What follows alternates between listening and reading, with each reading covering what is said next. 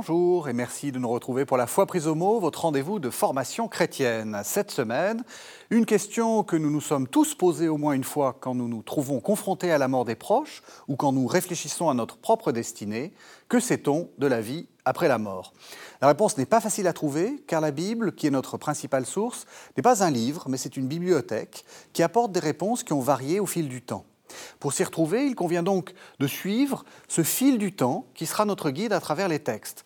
En effet, c'est le seul moyen de comprendre comment petit à petit la réponse se précise, se modifie, s'enrichit. Pour le comprendre, je vous propose de retrouver deux spécialistes de la Bible. Sœur Sophie Ramon, bonsoir. Bonsoir. Vous êtes assomptionniste, vous êtes bibliste et vous êtes également professeur à l'Institut catholique de Paris. Et puis le père Gérard Billon, Bonsoir. Vous, vous êtes bibliste également, vous êtes curé de Noirmoutier et vous êtes en fait l'un et l'autre euh, les auteurs d'un livre, Quelle vie après la mort Qu'en dit la Bible aux éditions Salvatore. Alors avant de parler de la mort, si j'ose dire, peut-être deux, questions liées à, l'un et à, l'autre. Euh, Sœur Sophie Ramon, j'ai dit que vous êtes assomptionniste. Alors, ça se voit, mais c'est pas si facile que ça. Il faut savoir décrypter que le violet, c'est votre, euh, votre habit. c'est quoi une assomptionniste? À part vous. c'est ça. je ne suis pas l'Assomption à moi toute seule, mais euh, donc euh, c'est une congrégation en fait qui a été fondée euh, au XIXe siècle, dont la visée principale est de, de, travailler à l'éducation. Alors avec cette perspective que c'est par l'éducation, en particulier par l'éducation des femmes, parce qu'au XIXe siècle tout de même il y avait du travail, mais par l'éducation des femmes aussi que peut se transformer la société, puisque c'est elle qui, qui éduque les enfants. Mm-hmm. Voilà. Puis après, cette congrégation a des cousins, cousines. Et donc, euh, peut-être des. On peut nommer les hommes. Puis ce sont eux quand, même Oui, oui, tout de même. Qui ont été fondés ensuite après nous, qui sont, qui sont connus surtout par, euh, par la presse, par Bayard. Mhm. Et puis, euh, eux-mêmes ont fondé trois congrégations féminines pour, le, pour les, missions, les, les, Oblates de l'Assomption, pour le milieu plus ouvrier, les Petites Sœurs de l'Assomption, et puis une branche plus contemplative, les orantes de l'Assomption. Et donc actuellement, euh, quand vous êtes, euh, vous êtes assomptionniste, vous êtes quoi, prof euh, Alors, bah, ça dépend, parce que donc on est une congrégation internationale, donc après ça dépend beaucoup des pays et des, des, réalités, des, différents lieux. En France, on a pas mal d'établissements scolaires, une quinzaine d'établissements scolaires. Mhm. Mais ce n'est pas, voilà, pas non plus le tout de l'éducation. L'éducation est prise dans un sens beaucoup plus large.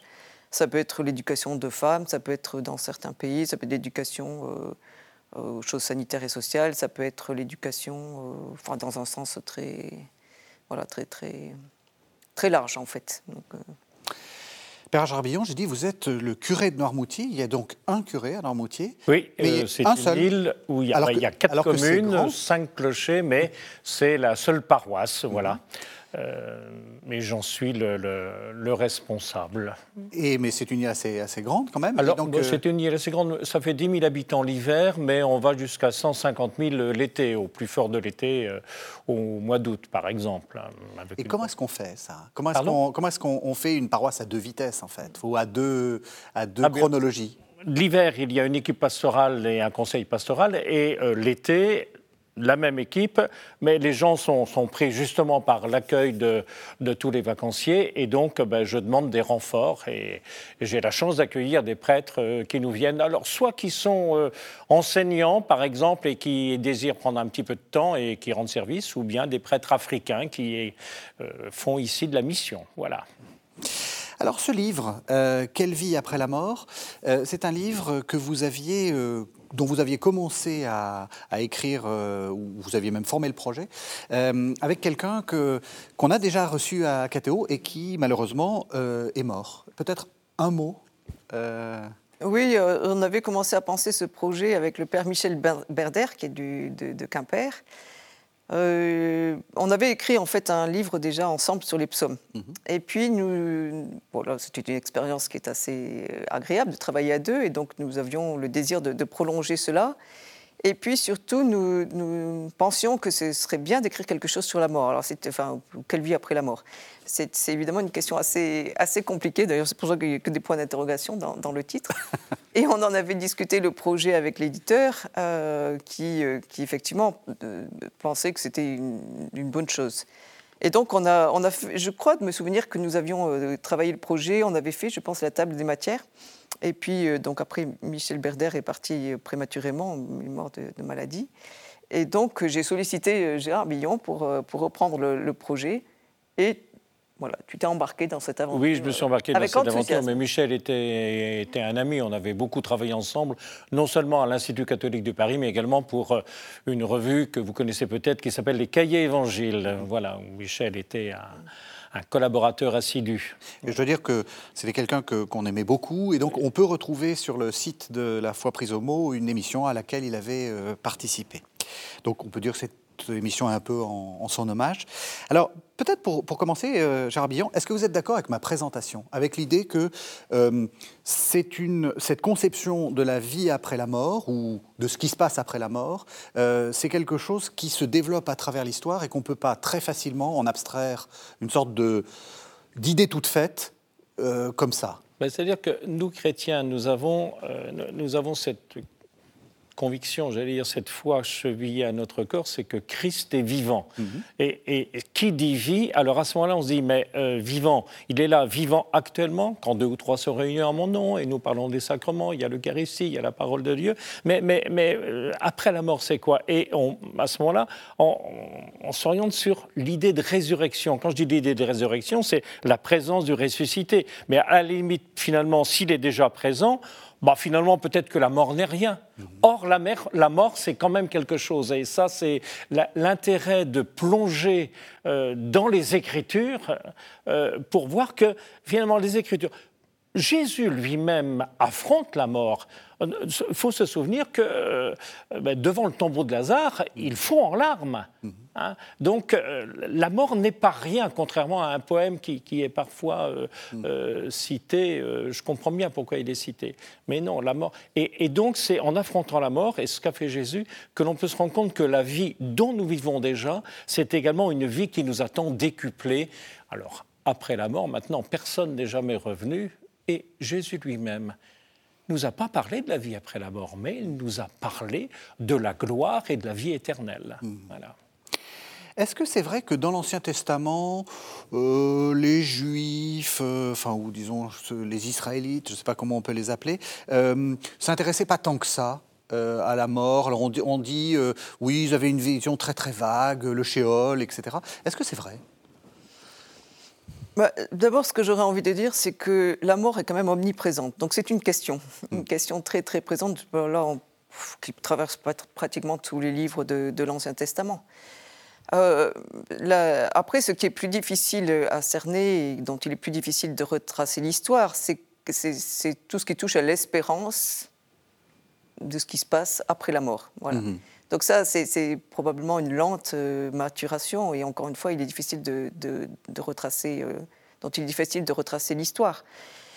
Euh, vous avez évoqué le, le shéol. Finalement, le, le shéol, c'est déjà une forme de résistance à l'idée que bah, les défunts ont complètement disparu ou qu'ils ont qui sont complètement inexistants. Parce que le shéol, c'est quoi? C'est le monde souterrain. Alors peut-être que la représentation du shéol, d'ailleurs, vient de l'expérience d'ensevelir.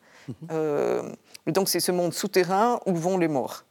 Euh, et dans ce monde souterrain, ils mènent une sorte d'existence euh, larvaire. ils, sont, ils oublient, ils sont oubliés de Dieu, il n'y a plus d'émotion, il n'y a plus, il y a plus de... de c'est ça il ne se passe plus rien, enfin il ne se passe pas grand-chose, mais il y a quand même cette, dimension du, voilà, du, séjour où ils vont demeurer. Cette, cette, comme dit le livre de Coëlette, non, cette maison cette maison vers laquelle chacun s'en va, euh, cette mm. maison d'éternité, voilà, qui est, qui est, la tombe, qui est le, qui est le shéol. Euh, et du shéol, euh, nous disent les textes, je pense par exemple au livre de Job ou, même au livre de Coëlette, du shéol, personne ne revient. donc on va vers la mort et c'est irrémédiable, voilà. et puis, bon, progressivement va, émerger cette, idée de, ce questionnement mais c'est assez tenu, il faut le, lire dans les textes cette idée, cette, question sur ce qui se passe après la mort. Et puis, euh, et puis un certain nombre de textes vont se prêter aussi à des relectures euh, postérieures. Si, si, je peux me euh, l'idée naît Et, et ce n'est pas tellement la question du sort des défunts qui est en cause que l'idée même de Dieu.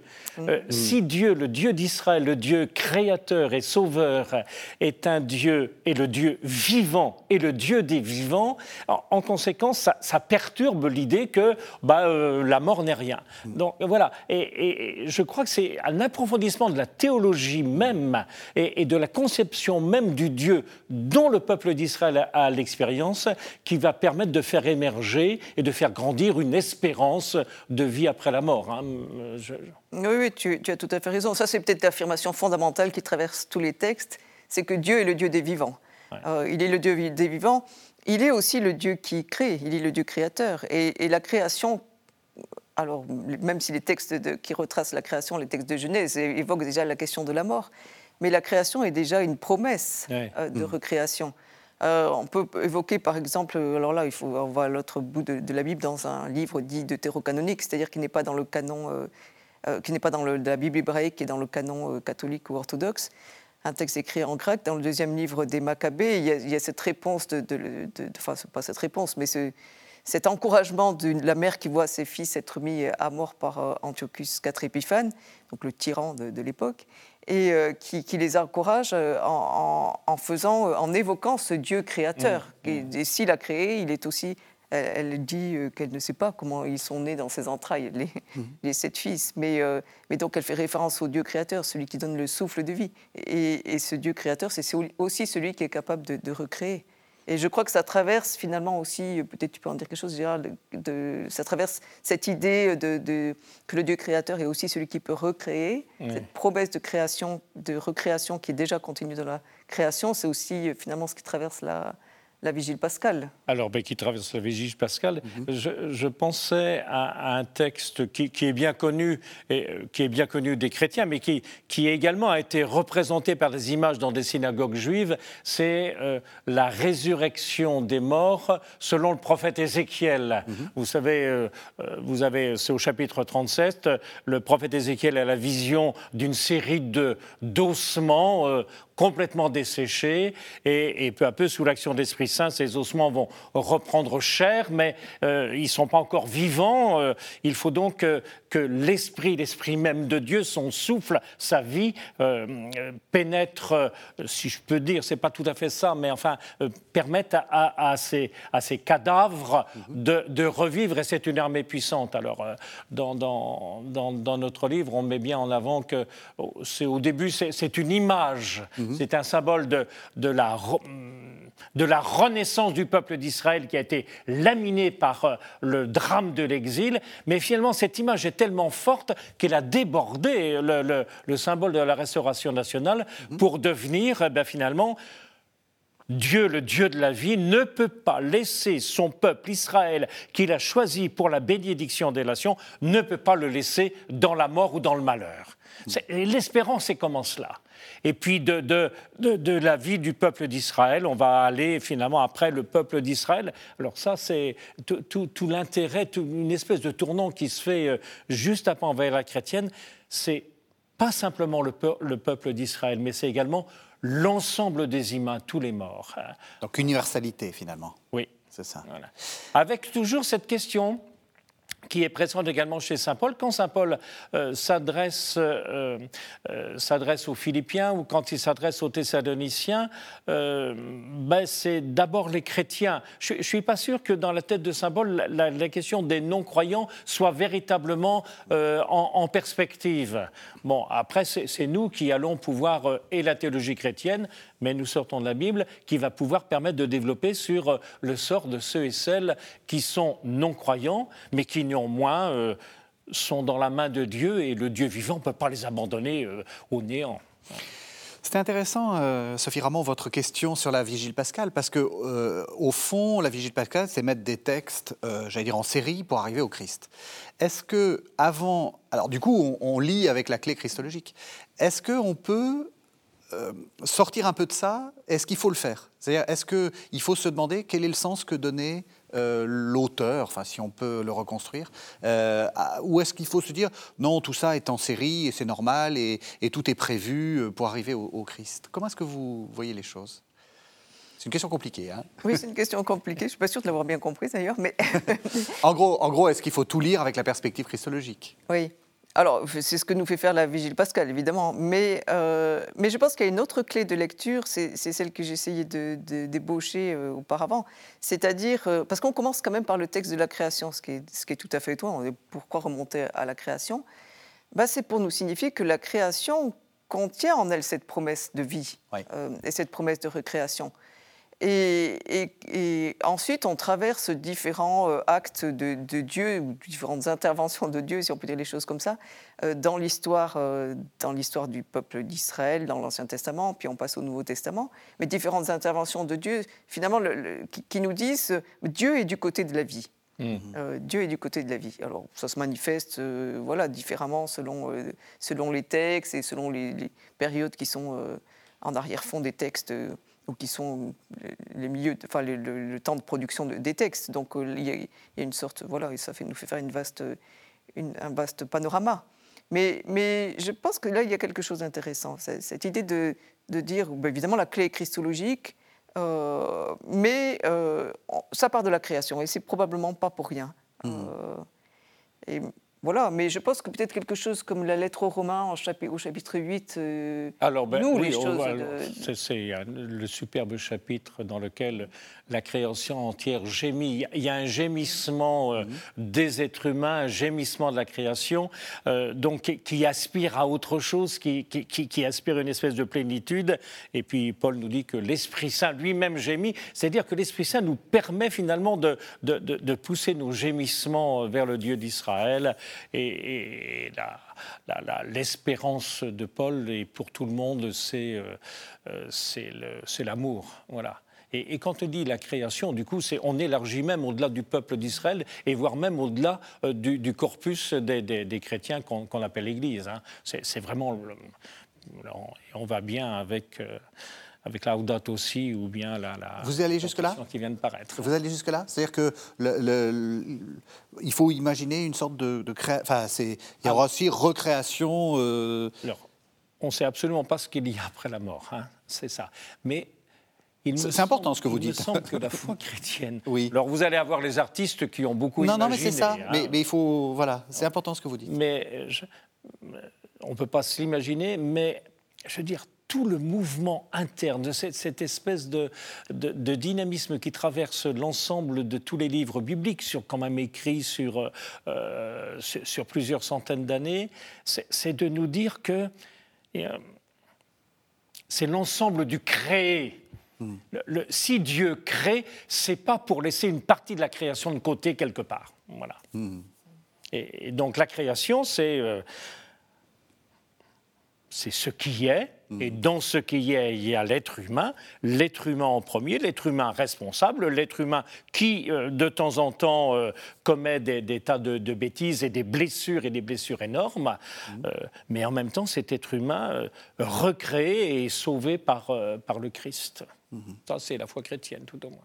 Oui, je crois que ça introduit, ce que tu dis introduit une autre dimension, c'est-à-dire que ces textes nous parlent aussi de la vie présente, c'est-à-dire de la vie avant la mort. Mm. Qu'est-ce qu'il y a après la mort Ça, c'est compliqué, mais, euh, mais il y a déjà ce qui s'ébauche et ce, qui donne du poids à notre existence euh, présente. Mmh. Et cette, cette promesse de, qui est contenue déjà dans, dans, la création, elle nous invite ben, à prendre soin du, créé, à, à, donner du poids aussi à nos propres existences. Mmh. Alors après, il y a des livres peut-être qui accentuent plus euh, cette dimension-là que, que d'autres. Je pense par exemple à un livre, là aussi c'est de nouveau un, un deutérocanonique, donc, euh, qui est dans le canon euh, catholique et, orthodoxe, mais pas dans la Bible hébraïque ni dans le canon protestant. Mhm. Un livre écrit en grec, La sagesse de Salomon, qui met en scène cette, dimension-là. Euh, parce que ça commence avec la présentation du discours des impies. Alors, ils sont impies parce que parce qu'ils ils ont cette conscience aiguë du caractère éphémère de, de la vie. Et si la vie est, éphémère, bah, il vaut mieux se divertir euh, de la pensée de la mort, euh, se divertir au sens pascalien, essayer de, de l'éviter à tout prix. De, l'éviter, voilà. Et donc, euh, bah, au, point de départ, leur logique est assez simple. Profitons de ce qui nous est donné. Bon, voilà, jusque-là, ça va très bien.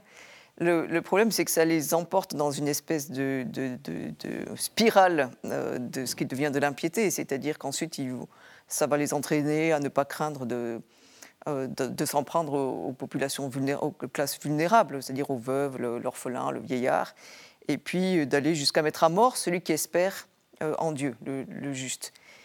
Et, en fait, le, livre, un peu plus loin, nous fait assister à une sorte de jugement où on voit le juste debout. Et là, ils prennent juste qu'ils ont mis à mort debout. Donc, en fait, il n'est il est pas mort, enfin, dans la représentation du livre. Et, enfin, il est mort, mais il a traversé la mort. Et, euh, les, impies prennent conscience de, voilà, du discours qui est, de leur discours erroné, c'est-à-dire plutôt de leur, fausse de leur peur de la mort, de leur fausse conception de la mort. Alors, bon, le livre emprunte euh, à la philosophie grecque, il emprunte à la littérature apocalyptique, c'est assez, euh, assez étonnant, c'est une mise en scène, hein. il ne faut pas prendre toutes les choses au pied de la lettre, mais mhm. ça nous dit quand même, je crois, une, réalité qui est essentielle et que peut-être on pourrait qu'on retrouve dans des, textes, dans des textes de Paul ou autres, mais cette vérité essentielle que l'idée que nous avons de la mort reflue aussi sur notre vie présente. Absolument et que euh, et finalement c'est aussi une invitation à donner du poids à notre existence présente. Euh, elle nous est donnée, là aussi c'est une grande promesse et donc il faut, j'avais envie de dire, il faut la vivre pleinement, il faut lui donner le plus de plénitude possible. Euh, et on a ça dans Paul aussi, non, dans certains. Mais alors derrière il y a la question du jugement. Est-ce qu'il faut, est-ce qu'il faut l'inclure? Est-ce que, est-ce que c'est ça qui doit être notre feuille de route, si j'ose dire? La question du jugement est extrêmement importante elle a beaucoup retenu les théologiens et les artistes. Alors, toutes les, tympans des cathédrales, le jugement dernier, avec euh, d'un côté euh, ceux qui montent au ciel et les autres qui descendent dans, dans, la bouche de l'enfer. L'enfer, avec toujours euh, le diable, les flammes, etc. On, est là sur des images qui sont conventionnelles, mais qui essayent de dire quelque chose de fondamental. C'est que, alors, quelque chose de fondamental, c'est que le jugement, c'est. Mais là, c'est principalement, si mes souvenirs sont exacts, euh, dans ce que nous avons dit, c'est le livre de Daniel. C'est ça, le livre. Le livre des Maccabées dont, tu, dont tu as parlé tout à l'heure. C'est que ceux et celles qui sont justes, on peut, on peut discuter sur euh, qu'est-ce que c'est juste qu'à justice, ceux-là seront pris en Dieu, par Dieu, et auront accès à, la vie et à la vie éternelle. Bien. Tandis que ceux qui sont non justes, on pourrait dire injustes, cela, cela parce que ce sont des, des, quoi? Des, des, gens qui sèment la mort. Mm Cela, eh bien, j'allais dire, la, la, la mort qu'ils sèment va refluer sur eux et donc ils iront dans la mort éternelle. Voilà. Dans, le livre de Daniel, vous avez l'archange Michel et puis le Fils de l'homme qui se répartissent les rôles du jugement euh, sous le regard de Dieu le Père. Dans le Nouveau Testament, c'est le, Christ lui-même. Néanmoins, la question juste et injuste va légèrement s'effacer quand même. Enfin, quand je dis légèrement, euh, assez important, parce que on va prendre un texte du Nouveau Testament. C'est dans l'évangile de Luc, chapitre 23, Jésus crucifié entre deux malfaiteurs. on ne peut pas dire que le malfaiteur soit quelqu'un de juste à proprement parler. Sauf qu'au dernier moment, celui-là, le malfaiteur crucifié, au lieu d'injurier Jésus, euh, lui dit Nous, si on est là, c'est que c'est on le mérite. Bien, eh ben, euh, toi, euh, toi, tu es juste. Souviens-toi de moi lorsque tu viendras comme roi. Il a l'espérance qu'il y a une vie quelque part après ce qu'il est en train de vivre. Et Jésus lui dit, aujourd'hui même, tu seras avec moi dans le paradis. Ce n'est pas à cause de sa justice que euh, ce malfaiteur euh, euh, peut participer à Dieu, c'est par son mouvement de foi et parce que le Christ se tourne vers lui. J'allais dire, le avec Jésus est important et du coup, que, que ce soit avant la mort ou après la mort, importe peu, mais pour nous qui sommes des vivants, ce qui compte, c'est d'être avec le Christ avant la mort. il m'arrive de penser que dans l'Ancien Testament, quelqu'un qui est juste, c'est celui qui essaye de vivre avec la loi Hein, dès le psaume 1, cela est dit. il y a du bonheur à vivre selon la loi. Pour les chrétiens aujourd'hui, il y a du bonheur et des exigences à vivre avec le Christ. Le Christ ne s'oppose pas à la loi. Non, j'espère. Hein j'espère que, que, vous vous arrêtez au feu rouge, Gérard Billon. Mais voilà, c'est ça. Et avec le Christ, et si je dis que le Christ est vivant maintenant, c'est après la mort, très certainement, mais ce qui nous importe, c'est d'être avec lui dès ce moment. Et dans son mouvement, euh, euh, j'allais dire, d'humilité, d'humiliation, d'affrontement de la mort, d'affrontement de la mort euh, dans, notre vie quotidienne. Enfin, et peut-être là, on retrouve des questions de justice. Mais si on le, vous savez, autrefois, enfin, je veux dire autrefois, mais au siècle dernier, mais je retrouve ça parfois dans des vieux bouquins, je n'ai qu'une âme qu'il faut sauver. Et donc, c'est un vieux machin, hein. tu, as dû entendre parler de ça, toi aussi. Hein. Et donc, on, avait cette idée qu'il fallait faire des efforts pour avoir le salut. Mais, enfin, vous vous souvenez, Thérèse de Lisieux, dont on parle. Euh, hmm. en bien et à raison. Dont, on parle euh, actuellement, là, dans, les semaines qui viennent. Et puis, euh, cette année 2023 est importante pour au moins se souvenir de ce qu'elle a fait. Vous savez qu'elle a été traumatisée à un moment donné dans son enfance par, par cette idée des bons points, etc. Puis elle s'est rendu compte que ça, c'était que finalement, c'était secondaire. Ce qui comptait, c'était l'amour de Dieu. Bah, voilà. Vous êtes un théologien de la grâce, comme saint Paul. Oui, merci. Mais je pense qu'il y a quelque chose que peut-être il faut dire aussi euh, pour bondir ce que tu viens de dire, c'est que en fait, il faut quand même tenir compte du contexte dans lequel euh, les, textes sont nés. Et quand on lit le livre de, Daniel, donc euh, en général, on donne la date de 164 qui fait un peu fi de l'histoire de la rédaction du livre, mais peu importe. On est dans, dans, une période de crise qui est liée à la domination euh, hellénistique. Mm. Et la crise n'est pas simplement du fait qu'il y, a, euh, il y a le pouvoir hellénistique qui domine, il y a aussi la séduction qu'exerce la culture hellénistique.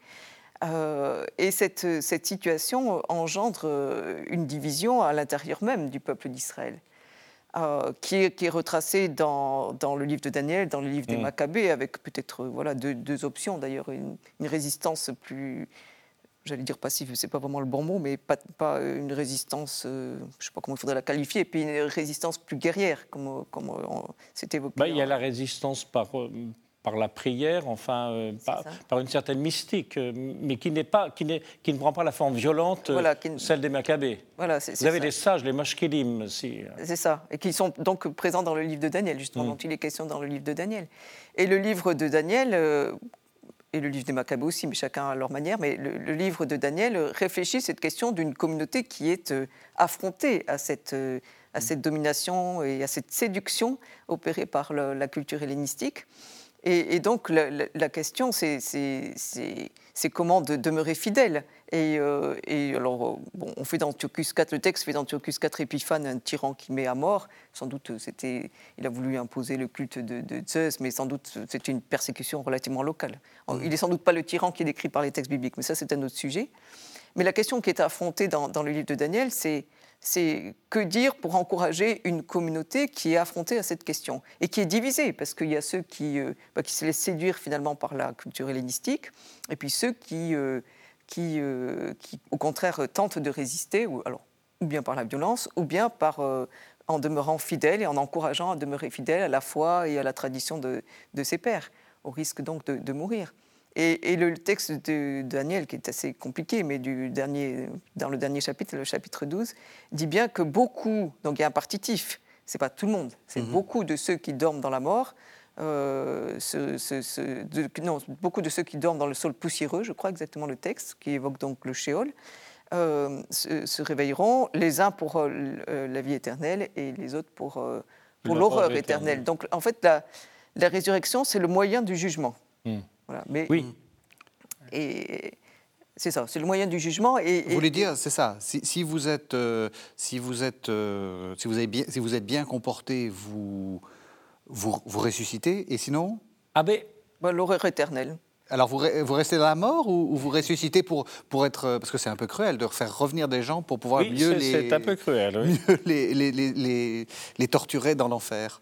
Oui, bah, Peut-être que je lis l'enfer un, peu, c'est pas torture parce qu'on ne sait pas ce que c'est que l'horreur éternelle. Hein. c'est ça. C'est pas, pas décrit. Mais c'est ça, la résurrection précède le jugement, c'est ça le, livre de Daniel. Or finalement, il me semble que dans le Nouveau Testament, la question du jugement va s'estomper pour laisser place à la résurrection.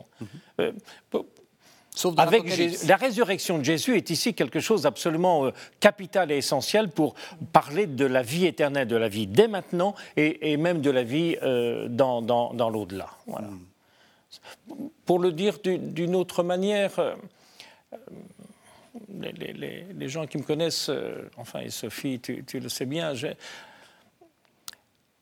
il m'arrive de dire que l'inouï de la découverte du tombeau vide au matin de Pâques, avec ensuite les apparitions du ressuscité, c'est que au premier siècle de notre ère, chrétiens, enfin ceux et celles qui vont devenir les chrétiens, qui sont les disciples du Christ, partagent avec euh, des groupes religieux assez importants, comme les pharisiens par exemple, hein, qui ne sont pas forcément des, méchants, hein, ils, partageaient l'espérance de la résurrection à la fin des temps pour les justes, encore une fois, hein, pour, pour, pour les justes.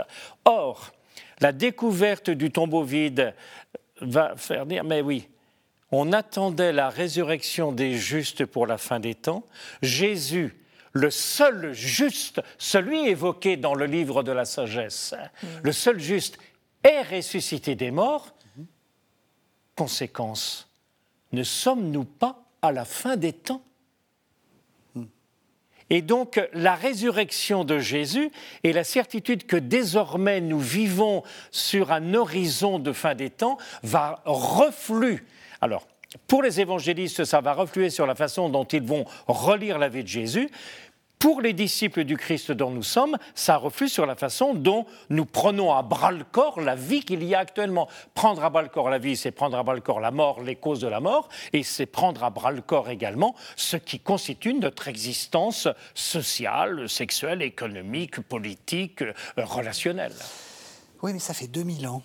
Ça, on peut maintenir cette sorte d'attention pendant quelques années. 2000 ans, c'est long. Est-ce que vous comprenez pourquoi Ah oui, l'éternité, c'est long, surtout vers la fin. Hein, non, justement, c'est pas ça. C'est le fait qu'il que, ne soit pas revenu tout de suite.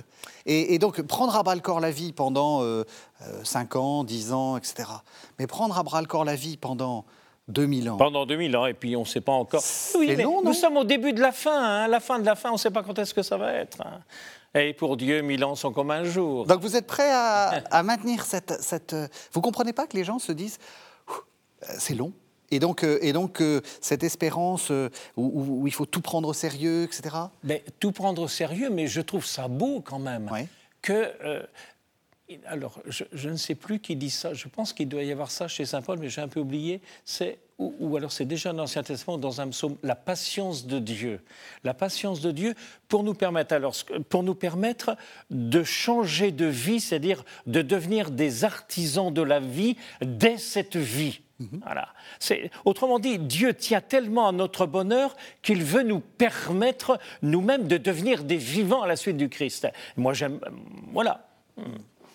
Et, à la limite, que, la, que, la, fin de la fin, puisque nous sommes à la fin des temps, que la fin de la fin vienne dans dix mille ans, m'importe relativement peu, puisque déjà, dès cette vie, je suis finalement vivant de la vie glorieuse euh, de, la vie du Christ ressuscité, déjà présent. Hum, voilà. Je sais pas si.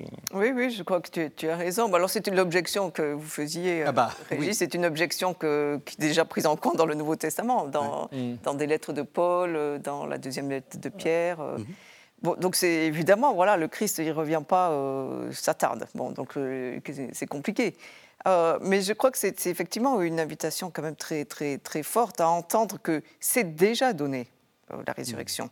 Elle nous est déjà donnée. Mm. Euh, et, après, on, voilà, on s'interroge sur ce qui se passe après la mort. Mais cette résurrection qui est déjà donnée, il faut quand même qu'elle qu imprègne, qu'elle irrigue, qu'elle, je ne sais pas comment dire, qu'elle qu'elle marque notre existence Elle la marque, mais... Qu'elle euh, transfigure. Nous sommes déjà transfigurés par le baptême. Je ne sais plus où il dit, Paul, euh, vivant comme si nous étions des vivants revenus de la mort. Non, oui, oui, oui, oui, Ça, c'est dans, dans la, euh, c'est au chapitre 7 de, je crois que la première lettre aux Corinthiens. Oui, je ne sais plus. Mais bon, peu, importe. Mais Oui, oui. Vivre prendre tout ce qui nous présentait comme si finalement on n'y attachait pas d'importance, tout en y attachant de l'importance. Mhm. Euh, parce que, ça, parce que ça nous dépasse, parce que la vie de Dieu nous dépasse, mais que la vie de Dieu, elle est en nous et, que nous sommes chargés de, la déployer. Mhm. Alors vous avez dit l'un et l'autre et, et que en fait la vie après la mort on n'en sait rien. Est-ce qu'il n'y a pas des... Parce que je pense qu'il y a quand même des téléspectateurs qui ont envie que vous nous disiez un peu, un peu le, ce qu'on peut trouver dans, la Bible. Est-ce qu'il n'y a pas quelques indices qui nous permettent... Parce que ça accroche aussi une espérance, hein, de se dire, euh, euh, après la mort, ça va se passer comme ça, ou, ou, je... Euh, il y a toujours un récit qui se met en place. On ne peut pas se dire, je meurs et puis après j'attends, mais j'attends, je fais quoi? Enfin, voilà. Hmm. Est-ce qu'il y a des, des passages qu'on pourrait faire lire à nos, à nos téléspectateurs, ou pourriez conseiller la, la, lecture, qui nous disent quand même quelques, quelques petites choses. Alors, il y a cette question du, du shéol, euh, avec aussi, euh, vous avez un, il y a un très beau, euh, un très beau chapitre sur la prière d'Israël, donc les psaumes face à, face à la mort, avec cette idée que on ne veut pas, enfin, permet, permet à ton fidèle de ne pas, de ne pas aller à la corruption, aller à la ou connaître la tombe, il me, de connaître la tombe, ou bien c'est exprimé d'une manière plus positive, tu me prendras avec toi dans la gloire. Alors ça veut dire quoi ça? Ça veut dire que du coup, ils avaient l'espérance que Dieu les empêcherait de mourir? Ils avaient l'expérience. Je crois qu'on pourrait dire les choses peut-être un petit peu autrement. Euh, je crois qu'ils avaient l'espérance que ce qui constitue notre existence, et entre autres donc la proximité avec Dieu, mais la proximité aussi, euh, on pourrait dire entre les humains, mais la proximité avec Dieu euh, ne soit pas rompue par la mort. Et en fait, mm. dans les textes des, des psaumes, mais c'est vrai aussi dans la sagesse de Salomon, dans plusieurs textes de l'Ancien Testament, euh, c'est exprimé sous, sous ce mode-là. Euh, alors avec des images, hein, il me prendra dans la gloire ou, je ne sais plus, dans, les psaumes, euh, différentes images, mais qui, mais qui, disent que ce qui se construit d'une relation avec Dieu ne peut pas être vaincu par la mort, ne peut pas être interrompu par la mort. Et donc l'espérance, c'est que, que ça se poursuive. c'est la fameuse, la fameuse phrase du, de, pardon, du cantique. L'amour est, est, fort comme la mort. Exactement. Oui exactement. Et oui, c'est exprimé de, façon, euh, de façon. Il y a plusieurs façons de l'exprimer. Euh, dans, dans le, la sagesse de Salomon, au chapitre 6, il y a tout un, tout un raisonnement aussi, un sorite comme on dit, un raisonnement qui se conclut sur le fait que euh, c'est la proximité avec Dieu. Bon, alors après, mm. on dit, bah, avec ça, on n'a pas très avancé, la proximité avec Dieu. mais ce qui s'énonce essentiellement dans l'Ancien Testament, c'est cette proximité avec Dieu, je pense. Et dans le Nouveau Testament, la proximité avec attendez, Dieu. Attendez, attendez, attendez. Allons-y après. Parce que je voudrais, non, non, parce que je voudrais qu'on reste dans l'Ancien Testament, parce que ce que vous avez dit euh, justement d'Ézéchiel, euh, il y a après petit à petit cette idée que ça va pas se faire simplement euh, en esprit, ça va se faire dans quelque chose ah, qui est peut-être un corps ou qui est peut-être, je sais pas, ou, ou qui est de l'ordre de la relation, parce qu'avoir un corps, c'est avoir une entrer en relation avec quelqu'un. Oui. Et la question c'est Est-ce que euh, ça, naît comment et ça se dit comment? Parce que vous avez dit, vous avez dit, il y a ce, il y a ce, ce, ce, très beau passage d'Ézéchiel. Oui. Et après une fois qu'on a dit ça, parce que vous aviez commencé à, développer cette idée. Alors, mais, lorsque nous avons parlé d'Ézéchiel euh, tout à l'heure, c'était donc euh, pour que ces corps, qui sont des corps euh, vivants, euh, animés par l'esprit même de Dieu, euh, c'est une image, c'est une image très forte pour déjà nous orienter sur le fait que après la mort, recréation, mais une recréation qui n'est pas la même que la première création une recréation en Dieu. Et ce qui est intéressant chez Ézéchiel, c'est donc la, recréation d'un corps. Alors, le peuple d'Israël, mais on pourrait dire l'humanité entière, hein, l'ensemble des, créatures euh, humaines. Et que cette recréation en Dieu fait que la joie, la lumière, euh, tout, ce qui est, toutes les images qui traversent euh, la symbolique des psaumes, qui traversent, y compris même euh, quelque chose dans le, livre de Job, par exemple, dont on a peu parlé, qui, est un bel exemple de quelqu'un qui a l'espérance chevillée véritablement au corps, que, que tout cela, non seulement ça nous attend après la mort, mais que c'est déjà présent, cette vie. On, ne cesse de, tourner autour de là. C'est-à-dire, s'il y a un au-delà, il se vit là. il se vit là, maintenant. Hein, euh, pour reprendre, on, a mis en conclusion une petite phrase de Jean de la Croix. Hein, euh, au soir, nous serons, sur quoi nous serons examinés? Sur l'amour. Hmm. Voilà. Ah ben, si l'amour existe et si Dieu est amour, si Dieu est vie, si Dieu est juste, alors oui, véritablement, l'amour que nous aurons, euh, dont nous aurons essayé de vivre parce que nous l'avons déjà reçu, alors cet amour, il, ne peut exister qu'après la mort. Et quand, on fait la fête de tous les saints, moi, j'aime beaucoup, cette fête. Ça devrait être une fête joyeuse. Je sais bien que. puis on va d'abord au cimetière. On va au cimetière dans l'après-midi. Hein. Euh, on célèbre, on, célèbre l'amour de Dieu dans la grande prière eucharistique avec la parole de Dieu euh, qui, qui, nous y mène le matin. Et puis l'après-midi, on va honorer nos défunts. Mais on met des fleurs sur les tombes. Et si on met des fleurs sur les tombes, c'est pas simplement un petit geste de souvenir. C'est parce que ces fleurs qui sont très belles, enfin, elles sont, je veux dire, les, cimetières, le, le lendemain de la Toussaint, euh, c'est jaune, c'est rose, c'est rouge, c'est bleu, il y, a une espèce de vie. C'est une manière, me semble-t-il, euh, très, très simple de manifester que la vie a été installée définitivement en, notre, en notre monde. Christ a vaincu la mort. Et, et l'espérance chrétienne, c'est que nous sommes désormais conformés à lui. Voilà. Nous avons pris, il nous prend dans, sa forme, il nous prend avec nos blessures. Moi, j'aime beaucoup dans, les, dans les représentations du jugement dernier, c'est que le ressuscité garde toujours ses blessures, c'est-à-dire que mm. euh, la vie, l'existence, la mort, ça, ça c'est pas laissé Elle est gardée. Bon, il parle comme un prêtre catholique, évidemment, Gérard Billon. Est-ce que du côté, est-ce que, est-ce que vous avez du côté protestant Non, non, non, non, non, non, du côté, est-ce que, est-ce que du côté euh, de l'Ancien Testament, vous, vous y voyez une vraie rupture? Est-ce que, parce que souvent on dit oui, le Christ change tout, mais est-ce que cette espérance, elle est, elle n'était pas déjà là un peu? Alors, c'est sûr que la résurrection du Christ est quand même l'inouï, euh, l'événement qui, qui, euh, qui, qui, dit notre propre résurrection, qui, qui génère notre propre résurrection. Je ne sais pas si c'est très bien dit de le dire comme ça, mais. Euh, et ça, évidemment, on ne peut pas dire qu'on l'a qu'on dans, dans l'Ancien Testament. En même temps, je pense qu'il y a une sorte de, mûrissement qui, hmm. euh, qui, va permettre de, d'ailleurs aux auteurs du Nouveau Testament de dire le, destin de, Jésus à la lumière des Écritures. Euh, alors, ce n'est pas simplement que le Nouveau Testament va utiliser le vocabulaire, hmm. comme on le dit souvent, et c'est vrai d'ailleurs aussi, va utiliser le vocabulaire de l'Ancien Testament pour dire la résurrection, le vocabulaire euh, du, sommeil pour parler de la mort et de l'éveil pour parler de la résurrection, ou bien le vocabulaire de, l'avant et de l'après, d'être couché, oui, c'est de se lever. on se met debout. C'est ça. Euh, donc c'est pas simplement une question de vocabulaire, c'est aussi une question de, de mûrissement, d'une voilà, perspective de, euh, de, quelque chose qui se joue euh, au, travers et en passant par, euh, par la mort. Et du coup, j'ai complètement oublié ce que je voulais dire. Non, c'est, vous, vous, vous, commencez à répondre à la question. il y a, en fait, euh, c'est dans la continuité. L'Ancien Testament est dans la, ah enfin, le Nouveau Testament est dans la continuité.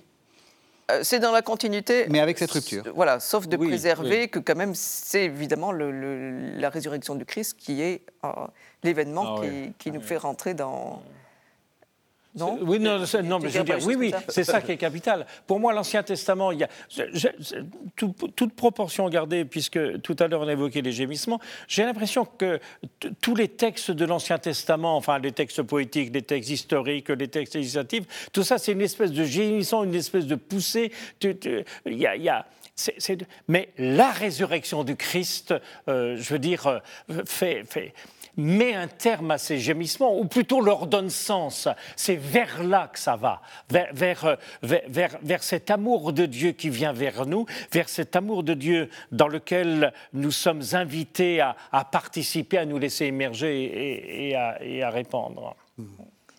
Oui, ce qui me frappe d'ailleurs, c'est que les textes du Nouveau Testament euh, pour parler de la mort et de la résurrection de Jésus, puise abondamment à l'Ancien Testament. Alors il faut, le décoder parce que ce n'est pas, pas des citations toujours explicites, même s'il y en a quelques-unes, euh, en particulier dans l'Évangile de Matthieu. Mais souvent, il faut aller décoder derrière ce qui est raconté des allusions euh, à l'Ancien Testament.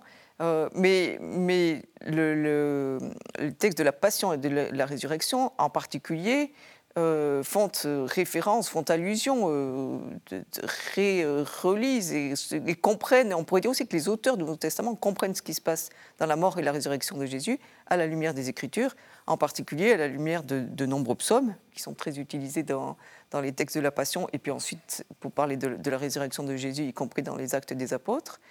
Euh, et, la figure du serviteur euh, souffrant du livre d'Isaïe qui passe lui aussi par, par la mort. Mmh. Tout à l'heure, euh, tu as cité le psaume 16. Hein. Dieu ne peut pas laisser son ami voir la corruption. Mhm. C'est un texte qui est, c'est un texte fondamental, c'est un texte que nous lisons et que nous méditons à Pâques. Et c'est ce texte que Pierre cite euh, dans le discours euh, le jour de la Pentecôte. Dieu ne peut pas. Mhm. Je veux dire, s'il le pouvait, il ne serait pas Dieu. Il ne peut pas laisser son ami voir la corruption. Alors bien évidemment, pour nous, nous pensons d'abord à Jésus, donc, euh, qui n'est plus dans le tombeau, mais il ne peut pas nous laisser, nous, voir la corruption. Il ne peut pas nous laisser dans la corruption. Paul, dans au chapitre 15 de la première lettre aux Corinthiens, va reprendre cette idée de, de la corruption pour dire que, ah, il ne sait pas ce qu'on sera. Mais ce dont il est certain, c'est que nous serons, c'est que nos corps, c'est-à-dire nos corps, c'est pas simplement la viande, hein, mmh. c'est toute notre existence, sera désormais marqué par l'incorruptibilité. Et peut-être même est déjà marqué par l'incorruptibilité. Avec une question, mais qui, euh, qui nous amènerait un peu plus loin, c'est que quand bien même nous pouvons dire que la mort est vaincue, il y a quand même encore des puissances de mort à l'Est dans le monde. Et Paul en est conscient, puisque dans euh, sa lettre aux Corinthiens, il dit que bah, euh, l'action du Christ ressuscité est encore à l'œuvre parmi nous, justement pour vaincre la mort. Au mort où est ta victoire, mhm. mais elle n'est pas encore tout à fait vaincue. Elle est vaincue, mais elle n'est pas encore euh, tout à fait éradiqué. Ça, le livre de l'Apocalypse, après, va, développer ça d'une manière euh, assez, assez étonnante, hein, encore très imagée. On arrive à la toute fin de l'émission, il reste, il reste cinq minutes. Évidemment, vous n'avez pas parlé euh, du purgatoire, de l'enfer, euh, du séjour des morts actuels, parce que ce n'est pas dans la Bible. la difficulté, c'est la foi que vous présentez telle qu'elle se présente dans la Bible, c'est quelque chose finalement d'assez... Enfin, euh, c'est des principes. Mais moi, j'aimerais savoir où se trouve euh, tel ou tel que je connais bien, etc. Est-ce que pour vous, euh, c'est par rapport à la Bible, c'est des choses qu'il faut, pas, faut pas considérer parce que la seule vérité se trouve dans la Bible? Ou est-ce que c'est des aides? Quel est le rapport entre ce que nous dit la Bible et cette, toutes ces, représentations qu'on se fait euh, d'un purgatoire, des limbes, etc. Euh, et c'est pas un piège, hein, je ne suis pas en train de vous dire. Non, euh, mais comment est-ce que vous, vous voyez le. Hmm. Qu'est-ce qu'il faut faire? Est-ce que est-ce que c'est c'est pas bien de se dire tel ou tel est en, est en purgatoire, je peux prier pour lui parce que c'est pas dans la Bible? C'est des questions que, pardon, mais c'est peut-être presque une question personnelle ou, ou, disons une question que j'entends très souvent avec les téléspectateurs on voit bien dans les textes bibliques la difficulté de dire ce que l'on ne sait pas. C'est-à-dire que les textes bibliques soutiennent la conviction euh, que, qu'en Christ nous sommes ressuscités et que, euh, et que nous attendons euh, son retour. Hmm une fois qu'on a dit ça, euh, c'est compliqué. Et, du coup, les, textes varient différents scénarios. Et, en fait, euh, ben, on essaie de penser ou de dire les choses avec ce que l'on connaît. C'est-à-dire qu'il y a des représentations, par exemple, des représentations spatiales ou des représentations temporelles, de, dormir, se réveiller. Euh, parce que, en fait, comment on met en mots ce qu'on ne connaît pas? Ben, On le met en mots avec ce que l'on connaît. Et je crois que ces, représentations de aller en enfer, aller au purgatoire, ce sont des représentations spatiales euh, qui, servent à dire euh, cette proximité euh, avec Dieu qui nous est acquise par le Christ euh, dans laquelle nous sommes déjà introduits, mais pas encore, tout, pas encore dans, pleinement. Euh, et euh, au fond, il y, a, il y, a, quand même des petites choses dans, dans l'existence du monde et dans la nôtre qui restent à purifier. Et c'est et pour, pour, pour que grandisse, pour que croisse la proximité avec Dieu. Euh, c'est moi, tu, tu emploies le terme purifié. Le terme purgatoire, il ne faut pas penser purgation. Hein, voilà. Mais, mais c'est purification.